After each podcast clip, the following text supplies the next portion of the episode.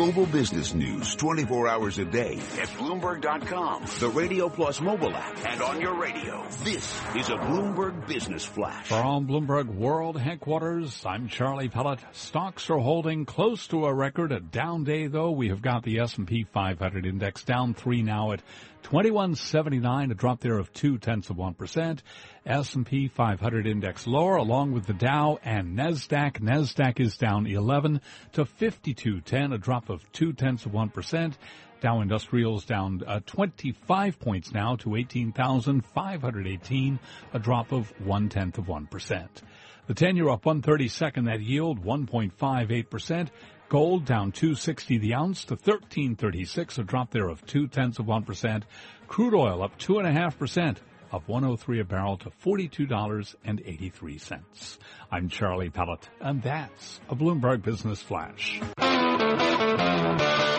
This is Taking Stock with Kathleen Hays and Pimm Fox on Bloomberg Radio.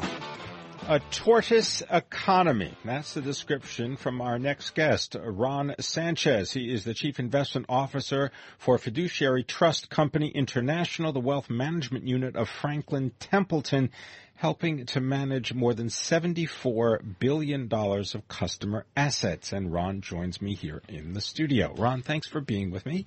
Thank you. Why do you call it a tortoise economy? This has been an unusual recovery since the credit crisis. We've seen overall U.S. economic data has generated about a 2% GDP since the Great Recession. And so by historical standards, um, it's been slow, um, and it's been un- somewhat uneven. And we think it's actually quite sustainable and actually will be one of the longest um, uh, economic recoveries um, on record, quite frankly. If it is an anomaly, this tortoise economy, does that mean that we're going to have investment returns that are also tortoise-like? I think that's correct. If we look back over the last um, couple of years, not not 2015, but at the end of 2014, returns have been very, very strong, uh, and and financial assets has prospered uh, in this recovery, even though it's been a tortoise recovery.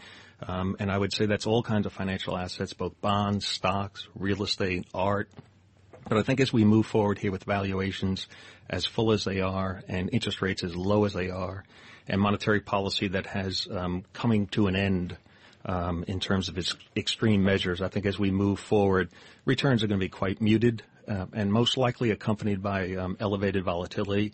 And that's certainly been um, been the case over the last 12 months. If you look at the return and the volatility, um, both have been uh, low return and high volatility.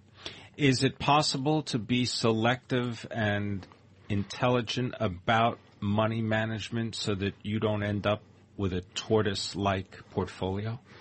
It's true. You have to be uh, quite disciplined here. I would describe the landscape from a uh, financial standpoint as challenging. Um, certainly, almost by definition, low returns and high volatility is a challenging landscape.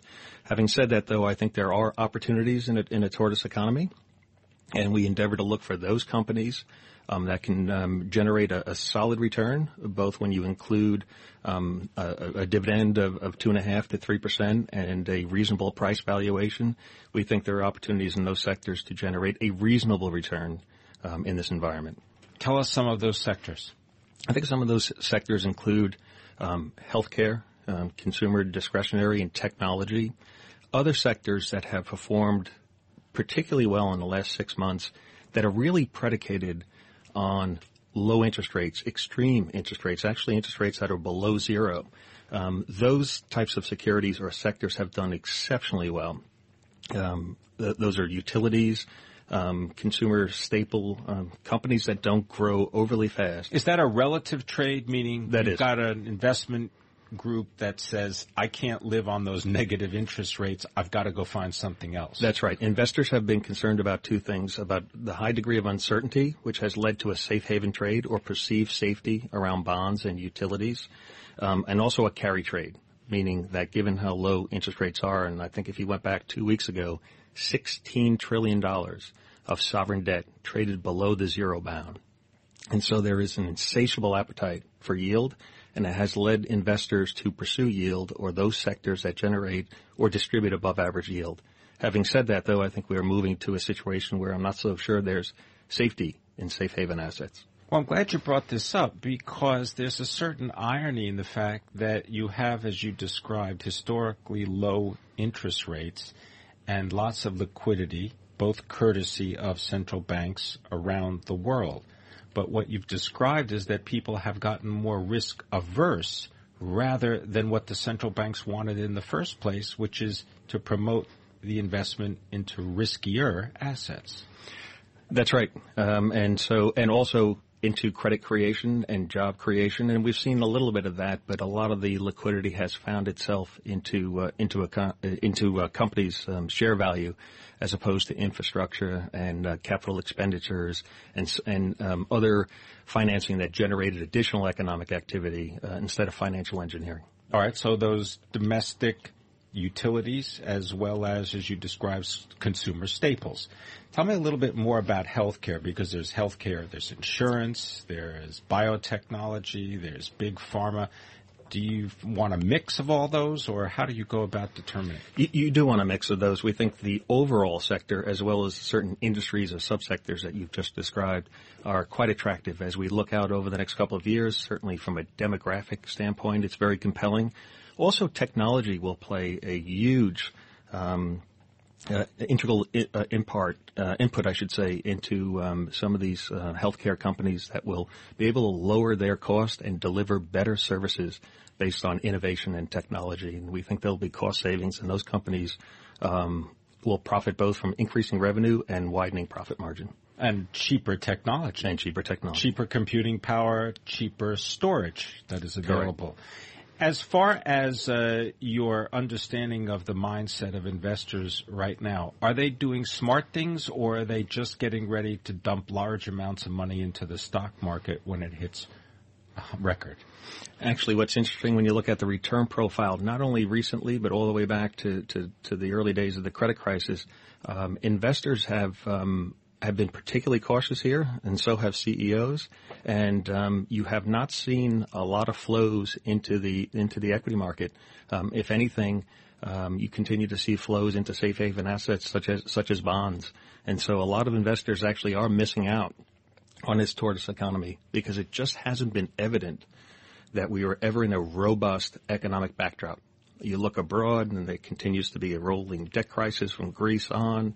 We had our fiscal cliff here. Um, the economy had a good quarter, bad quarter, and so there really wasn't an environment where investors truly got comfortable um, that the return profile um, and the reward um, w- was worth it. Uh, but when you look back, it certainly has. Um, and so, unfortunately, I think there are some um, that have missed out on, uh, on pretty good returns over the last couple of years.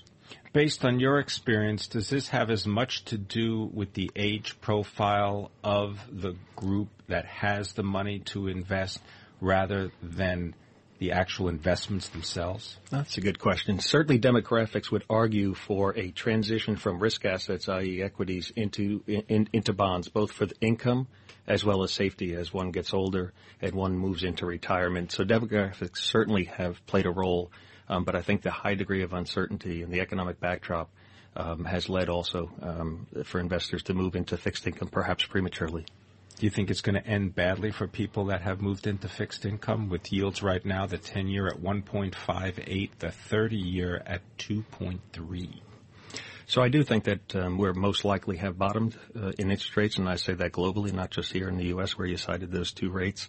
Um, I think for those investors that have not reached for yield, and have bought a five year and accepted low nominal uh, returns, I think they'll they'll be okay and they'll be able to ride through that. I think for those that have reached out and have um, invested in 30 year securities and in some instances actually 50 year maturities, uh, I do think it ends badly.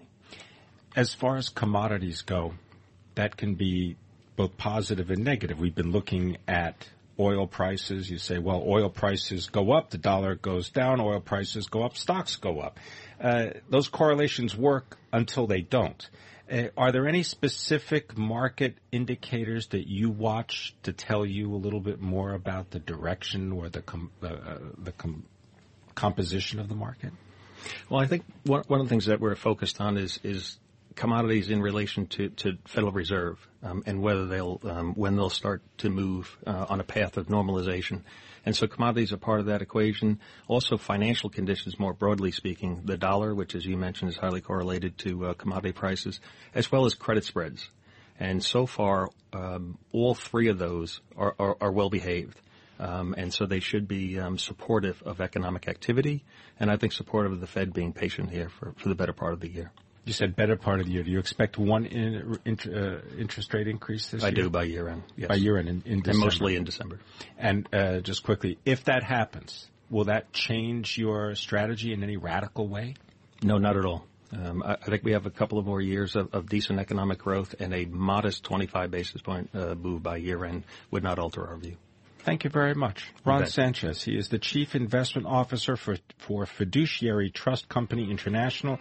They're the wealth management unit of Franklin Templeton, helping to manage more than $74 billion of customer assets.